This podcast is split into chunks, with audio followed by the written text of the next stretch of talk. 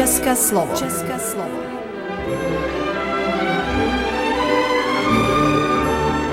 Vysílání pro českou menšinu v Srbsku. České slovo.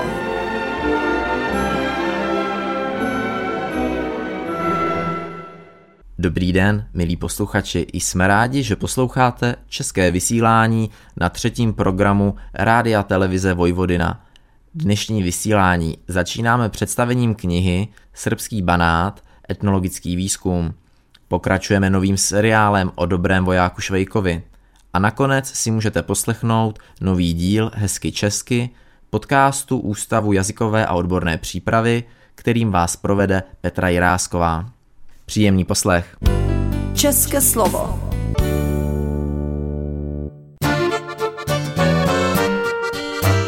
Může vás zajímat. Dobrý den, vážení posluchači. Zdraví vás Kristýna a Marek Veverkovi, studenti etnologie a kulturní antropologie z Pražské Karlovy univerzity. Rádi bychom vám představili knihu, již jsme spoluautoři. Nese název České vesnice v srbském banátu etnologický výzkum. České krajinské komunity v zahraničí stály po dlouhá léta v centru pozornosti českých etnologů a kulturních antropologů. Zatímco však o české krajanské komunity v rumunském Banátu, o bulharském Vojvodobu nebo o voliňských Češích byly popsány stovky, ba tisíce stran. Čeští krajané v Srbsku vždy stáli trochu stranou tohoto zájmu – Možná to bylo tím, že izolovanější horské vesnice v sousedním Rumunsku lépe naplňovaly představu badatelů a možná též novinářů, zástupců neziskových organizací či turistů o neskažené, autentické tradiční české kultuře. Možná byly příčinou geopolitické vztahy, které umožnily lepší kontinuitu bádání českých etnologů před rokem 1989 v zemích, jako je Bulharsko nebo Ukrajina nebo se na Čechy v srbské části Jižního Banátu jaksi pozapomnělo ve stínu početnějších a viditelnějších komunit daruvarských Čechů v dnešním Chorvatsku. Ať už tom bylo jakoliv, je to škoda. K jisté, zatím jen dílčí a skromné nápravě této škody chceme přispět i naší knihou. Obnovený zájem o české vesnice v srbském Banátu přichází až po přelomu tisíciletí zejména ze strany brněnských balkanistů a etnologů. No a protože praští etnologové zpravidla nechtějí zůstat ve stínu svých brněnských kolegů, přicházíme s touto knihou. Ta vznikla jako výsledek spolupráce mezi skupinou etnologů z Univerzity Karlovy a českými krajanami v srbském Banátu, zejména krajanskými organizacemi, jako je Česká beseda Bela Crkva, Česká beseda Kruščica, Česká beseda Češko Selo a Česká národní rada. Díky vstřícnosti krajinských organizací jsme v létě roku 2021 se studenty etnologie a kulturní antropologie z Ústavu etnologie FFUK zrealizovali terénní praxi v obci Bela Crkva, Češkoselo a Kruščica. Skupina studentů bakalářského, magisterského i doktorského stupně studia se v terénu zaměřovala na vybraná témata. Ty byly například lidové stavitelství, svatební rituály, porody, smrt a pohřbívání, strava nebo řemesla. Z nich některá byla později zpracována ve formě odborných studií, kapitol právě této knihy. Všichni studenti jsme byli požádáni o sepsání krátkého reflexu z výzkumu, který by schrnoval naše dojmy, zdůraznil nejdůležitější momenty a poskytl tak určitou zpětnou vazbu posluchači. Toto zadání se odráží v kompozici naší knihy. První část knihy tvoří studentské reflexe, které ve velmi stručném formátu doplněném fotografií představují hlavní zážitky se setkání s místními krajany a odlišným kulturním prostředím, dojmy z krajiny či momenty z kulturního šoku. Tyto reflexe tvoří jakousi mozaiku pohledů na náš společný pobyt v srbském banátu. Nutno říct, že mozaika to je velmi pestrá, stejně jako byla pestrá i skupina studentů, kteří se terénní praxe zúčastnili. Zatímco jedni popisují krajinu či nástrahy terénního výzkumu, jiní analyticky hodnotí kulturní odlišnosti či autenticitu banátu a další zase rozjímají nad chutěmi a vůněmi kulinářských výtvorů místní kuchyně. Řada z těchto reflexí se dotkla také neuralgických bodů současného Banátu a jeho české enklávy, jako je zanikání místní češtiny, depopulace regionu, migrace do České republiky či stále více se rozmáhající etnoturismus se svými světlými i stílými stránkami. Druhou část knihy tvoří odborné studie. Tato sekce je uvedena textem Výzkum českých vesnic v srbském banátu v kontextu krajinského diskurzu od naší docentky Lenky Jakoubkové Budilové, který nabízí stručný přehled o tom, jak čeští badatelé zkoumali srbský banát od období první republiky až po současnost. Následuje studie Jana Hakena a Borise Jedináka s názvem Lidová architektura českých vesnic v srbském banátu, historický vývoj a současnost, která čerpá z odborné literatury na téma lidového stavitelství v regionu a ukazuje také současný stav české architektury ve zmíněných banátských vesnicích. Třetí příspěvek, Klid popely jejich, České krajanské hroby v srbském banátu od autorského kolektivu Viktorie Hermanové, Lucie Kantové, Natálie Jandl Troštěny a Marie Vosálové představuje téma smrti a pohřbívání u českých katolických krajanů v kontrastu s místními srbskými pravoslavnými zvyklostmi. Autorky textu drobně zmapovaly české hroby ve vesnicích Kruštice, Češkoselo a městečku Byla Crkva no a snaží se ukázat, co způsoby vypořádávání se posledních záležitostí vypovídá o místní české komunitě. Následující text přistupuje k životnímu cyklu člověka, tak říkajíc z druhé strany. Českou svatbu v srbském banátu jsme si jako téma vybrali právě my. Naše poznatky jsme čerpali zejména z vyprávění místních krajanů, kteří českou svatbu zažili jako samotní aktéři. V naší studii se dozvíte nejen to, jak česká katolická svatba v srbském banátu vypadala, ale také to, co jí předcházelo a čím se lišila od pravoslavné srbské svatby. Najdete zde i studii věnovanou narození dítěte a souvisejících fenomenů. Lenka Zahrádková a Šárka Vášová v příspěvku od baby Julky k porodilišti, z porodiliště rovnou do kostela, narození dítěte u českých krajenů v srbském banátu představují proměny přístupu k narození dítěte v posledních desetiletích. Textu, který asi nejvíce staví na terénním výzkumu a rozhovorech s místními, se kromě vývoje od domácího k industrializovanému porodu dozvíte i informace například o tématu dětské úmrtnosti, křtu či interetnických sňatků. Tereza Kroužková v příspěvku Kuchyně krajanů v srbském banátu Sladké tečky nejenom na závěr představuje dílčí výsledky své dlouhodobější terénní práce, zaměřené na kuchyni českých krajanů v Srbsku, který zpracovala také do podoby bakalářské práce. Poslední text, Ochotnické divadlo jako nástroj jazykové a kulturní revitalizace, vznikl trochu omylem. Boris Jedinák jej původně napsal jako reflexi z terénního výzkumu.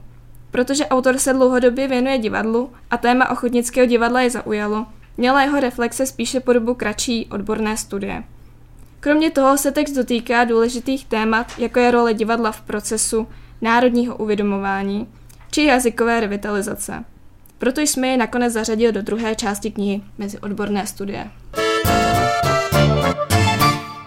To, čeho si na této knize nejvíce vážíme, je právě moment spolupráce, který mnohdy zahrnoval také překonávání kulturních odlišností.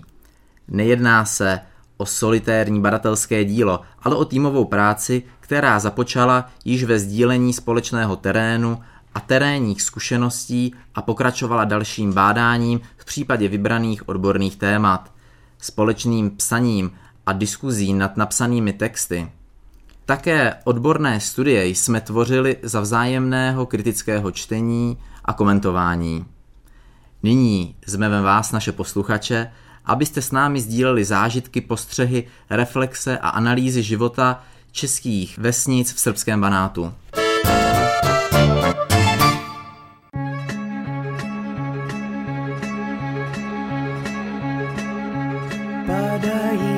Padají, jako jabloně, lidi jabloně, svět mi k nebi vsadí. V kalužích, kalužích duše načatý, lidi padají jako jabloně v sadě suchý. tired is out.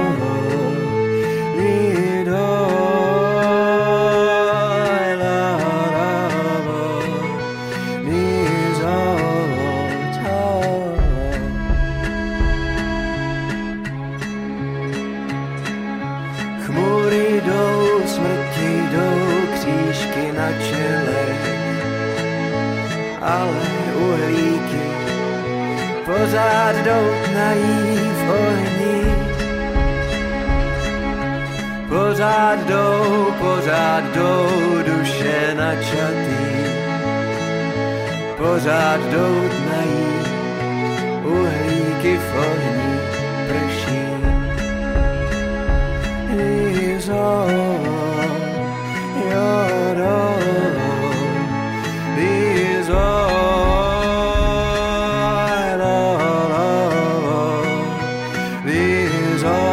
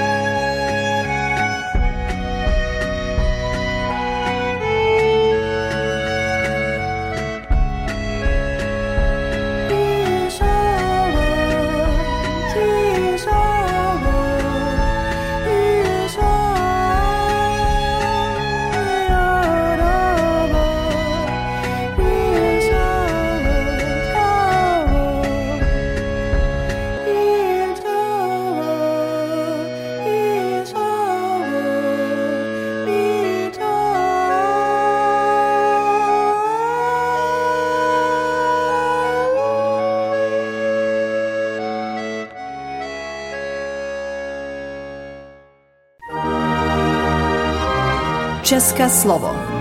Vysílání pro českou menšinu v Srbsku.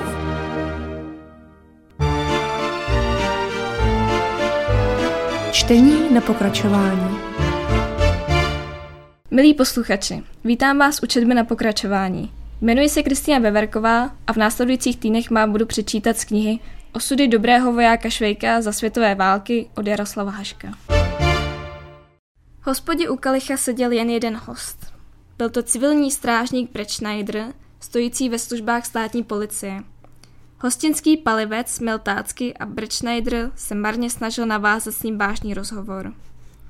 Palivec byl známý zprosták, každé jeho druhé slovo byla zadnice nebo hovno. Přitom byl ale sečtělý a upozorňoval každého, aby si přečetli, co napsal o posledním předmětě Viktor Hugo, když líčil poslední odpověď staré gardy Napoleona Angličanů bitvě u Waterloo. To máme pěkné léto, navazoval Brett Schneider svůj vážný rozhovor. Stojí to všechno za hovno, odpověděl palivec, ukládaje tácky do skleníku. Ty nám to pěkně v tom Sarajevu vyvedli, se slabou nadějí ozval se Brett Schneider. Jakým Sarajevu? otázal se palivec. V té nuselské vinárně? Tam se perou každý den, to vědí nusla. V bosenském Sarajevu, pane Hostinský, zastřelil tam pana arcivévodu Ferdinanda. Co tomu říkáte? Já se do takových věcí nepletu. S tím ať mě každý políbí prdel. Odpověděl slušně pan Palivec, zapaluje si dýmku. Dneska se do toho míchat, to mohl by každému člověku jen zlomit vás. Já jsem živnostník, když někdo přijde a dá si pivo, tak mu ho natočím. Ale nějaký Sarajevo, politika nebo neboštík arcivévoda, to pro nás nic není. Z toho nic nekouká než pankrác. Brett Schneider umlkl a díval se zklamaně po pusté hospodě. Tady když se vysel obraz císaře pána, ozval se opět po chvíli. Právě tam, kde teď visí zrcadlo. Jo, to mají pravdu, odpověděl palivec. Vysel tam a srali na něj mouchy, tak jsem ho dal na půdu. To víte, ještě by si někdo mohl dovolit s nějakou poznámku a mohly by být z toho nepříjemnosti. Co pak to potřebuju? V tom Sarajevu musel to být asi ošklivý, pane Hostinský. Na tuto záludně přímou otázku odpověděl pan Palevec neobyčejně opatrně. V tuhle dobu bývá v Bosně a Hercegovině strašný horko. Když jsem tam sloužil, tak museli dávat našemu Oberlajnatovi let na hlavu. U kterého pluku jste sloužil, pane Hostinský? Na takovou paličkost už si nepamatuju. Já jsem se nikdy o takovou hovadinu nezajímal a nikdy jsem nebyl na to zvědavý, odpověděl pan Palivec. Příliš nás zvědavost škodí. Civilní strážník Schneider definitivně umlkl a jeho zachmuřený výraz se zlepšil teprve příchodem Švejka, který stoupil do hospody, poručil si černé pivo s touto poznámkou. Ve Vídni dneska mají taky smutek. Brejšnadrovi oči zasvítily plnou nadějí a řekl stručně. Na konopišti je deset černých praporů. Má jich tam být dvanáct, řekl Švej, když se napil. Proč, proč myslíte dvanáct? Otázal se Schneider. Aby to šlo do počtu, do tuctu, to se dá lepší počítat na ty tucty, to vždycky přijde lacnějc, odpověděl Švejk. Panovalo ticho, které přerušil sám Švejk s pozdechem. Tak už tam je na pravdě boží, dej mu pán Bůh věčnou slávu. Ani se nedočkal, až bude císařem. Když já jsem sloužil na vojně, tak jeden generál spadl z koně a zabil se docela klidně. Chtěli mu pomoct zase na koně, vysadit ho a divět se, že je úplně mrtvý. A měl taky avacírovat na feldmaršálka. Stalo se to při přehlídce vojska. Tyhle přehlídky nikdy nevedou dobrýmu. V Sarajevě taky byla nějaká přehlídka. Jednou se pamatuji, že mě scházelo při takové přehlídce 20 knoflíků u Monduru a že mě zavřeli za to na 14 dní do arcajklu a dva dní jsem ležel jako lazar, svázaný do kozelce. A disciplína na vojně, to musí být. Jinak by si nikdo nedělal nic z ničeho. Náš Oberlein Makovec, ten nám vždycky říkal, disciplína vy kluci pitomí musí být, jinak byste lezli jak v opice po stromech, ale vojna z vás udělá lidi vyblbouni pitomí. No a není to pravda? Představte si park. Řekněme na Karláku, a na každém stromě jeden voják bez disciplíny. Z toho jsem vždycky měl největší strach. V tom Sarajevu, poznamenal Brejšmajder, to udělali Srbové. To se mílíte, odpověděl Švejk. Udělali to Turci kvůli Bosně a Hercegovině. Švejk vyložil svůj názor na mezinárodní politiku Rakouska na Balkáně. Turci to prohráli ve 19. 12. roce se Srbskem, Bulharském a Řeckem. Chtěli, aby jim Rakousko pomohlo a když se to nestalo, střelili Ferdinanda. Máš rád Turky? Obrátil se Švejk na hostinského palivce. Máš rád ty pohanský psy, víš, že nemáš. Host jako host, řekl palivec. Třeba Turek. Pro nás živnostníky neplatí žádná politika. Zaplať si pivo a seď v hospodě a žvaň si, co chceš. To je moje zásada. Jestli to tomu našemu Ferdinandovi udělal Srb nebo Turek, katolík nebo Bohamed, anarchista nebo mladočech, ne je to všechno jedno. Dobře, pane Hostinský, ozval se Brain Schneider. Ten opět pozbýval naděje, že z těch dvou si dá něco chytit. Ale připustíte, že je to velká ztráta pro Rakousko. Místo hostinského odpověděl Švejk. Ztráta. To se nedá upřít. Hrozná ztráta. On se Ferdinand nedá nahradit nějakým pitomou. On měl být jenom ještě tustější. Jak to myslíte? Ožil Braid Schneider. Jak to myslím? Odpověděl spokojeně Švejk. Docela jenom takhle. Kdyby byl býval tlustší, tak by ho jistě už dřív ranila mrtvice. Když honil ty báby na konopišti, když tam v jeho revíru sbírali roští a houby a nemusel by zemřít takovou hanebnou smrtí. Když to povážím, strýc císaře pána a oni ho zastřelejí. Vždyť je toho studa, jsou toho plný noviny, U nás před léty v Budějovicích probodli na trhu po nějaké takové hádce jednoho obchodníka s dobytkem, nějakého Břetislava Ludvíka. Ten měl syna Bohuslava a kam přišel prodávat prasata, nikdo od něho nic nekoupil a každý říkal. To je syn toho probudnutýho a bude asi také pěkný lump. Musel skočit v Krumlově z toho mostu do Vltavy a museli ho vytáhnout, museli ho křísit, museli z něho pumpovat vodu a on jim musel skonat náručí. No, náručí lékaře, když mu dali nějakou injekci. Vy ale máte divná přirovnání, řekl Prej Schneider významně. Mluvíte napřed o Ferdinandovi a potom o obchodníku s dobytkem. Ale nemám, hájil se Švejk. Bůh mě chraň, abych já někoho k někomu přirovnával. Pan Hostický mě zná. Vidíš jsem nikdy nikoho k nikomu nepřirovnával. Já bych jenom chtěl být v kůži té dovy po arcivé vodovi. Co teď bude dělat? Děti jsou sirotkové, panství v konopišti bez pána a vdávat se za, za nějakého arcivé vodu. No co z toho má? Pojede s ním zase do Sarajeva a bude vdovou po druhé. To byl ve zlivu hluboké před léty jeden hajný, měl takové ošklivé jméno. Pindour. Zastřelil ho pytláci a zůstala po něm vdoba s dvěma dítkama a vzala si za rok opět hajného. Pepíka Šavlovic Midlovar. Zastřelili ho taky. Pak se vdala po třetí a vzala si zase hajnýho a povídá. Do třetí všeho dobrého, jestli teď se nepodaří, tak už nevím, co udělám. No to se víš, že jí ho zase zastřelili. A to už měla s těmi hajnými šest dětí dohromady. Byla až kanceláři knížete pána na hluboké a stěžovala si, že má s těma hajnýma trápení. Tak jí doporučil podobnýho Jareše z Pražické bašty. A co byste řekli? Utopil jí ho. No přilovení rybníka. A měla s ním dvě děti. Pak si vzala nudváře z Vodňan, no a ten jednou noci klepl sekirkou a šel se dobrovolně udat. Když ho potom v písku u krajského soudu věšeli, ukousl knězi nos a řekl, že vůbec ničeho nelituje a také řekl ještě něco hodně ošklivého císařu pánovi. A nevíte, co o něm řekl? Otázal se hlasim plný naději Bert Schneider. To vám říct nemohu, poněvadž se to nikdo neodvážil opakovat.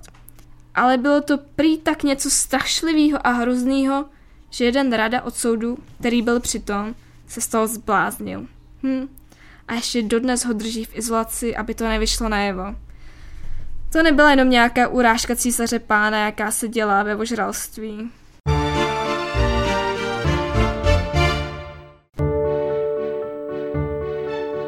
Hezký česky. Poučení o jazyku. Hezký česky. Podcast Hezky česky připravil Ústav jazykové a odborné přípravy Univerzity Karlovy v Praze. Každý díl propojuje téma ze života, gramatiku a nějakou zajímavost o České republice.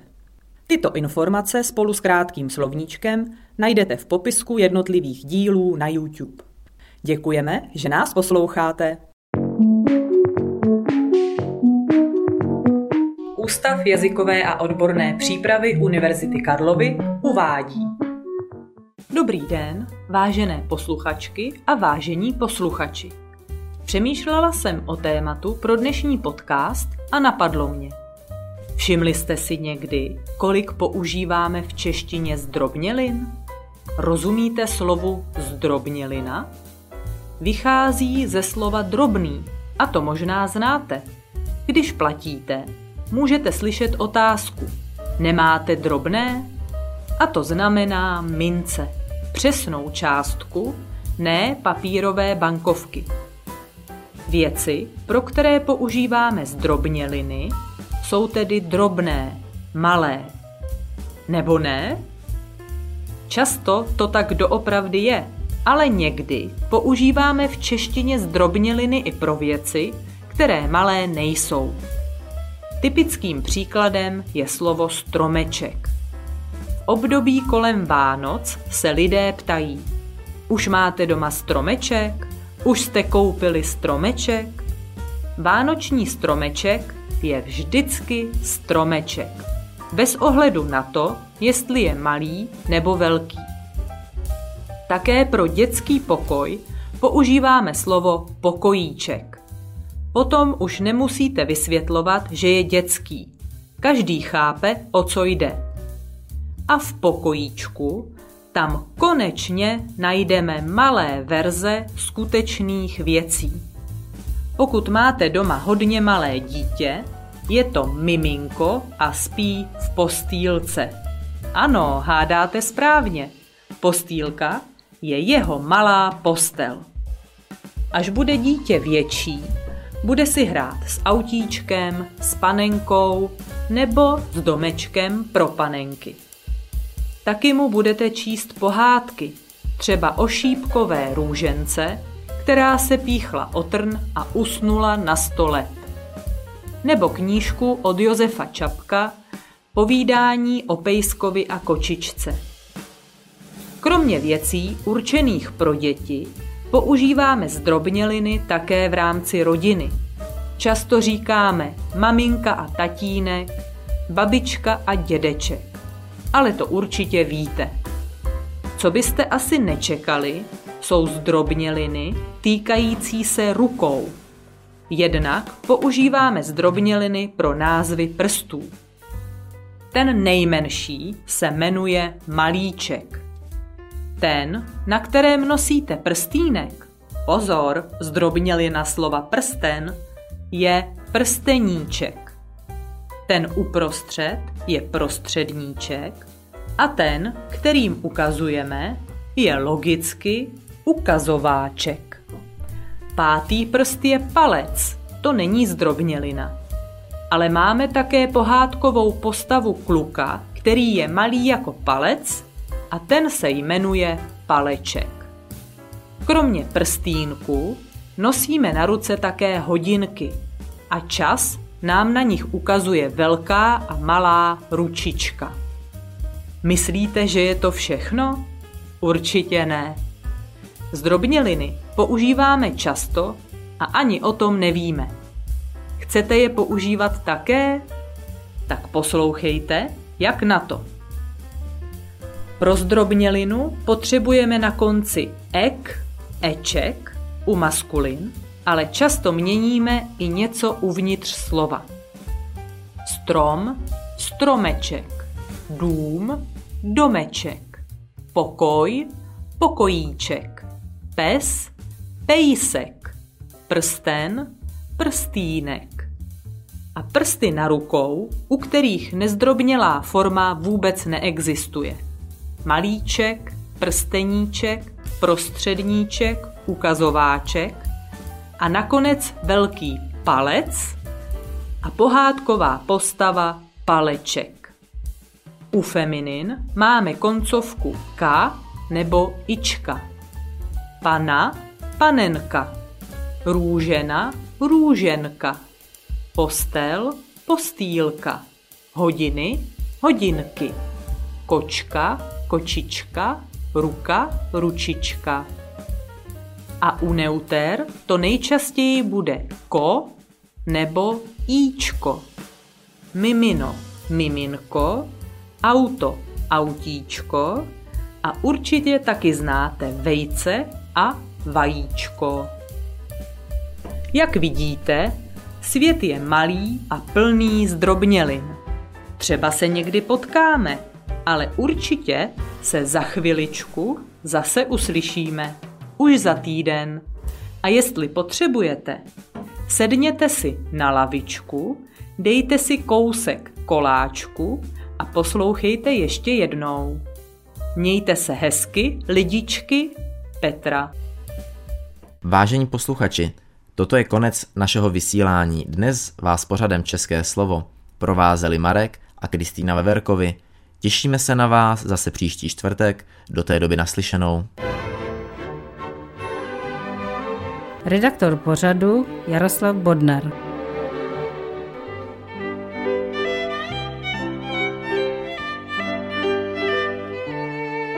Poslouchali jste České slovo. Vysílení pro českou menšinu v Srbsku.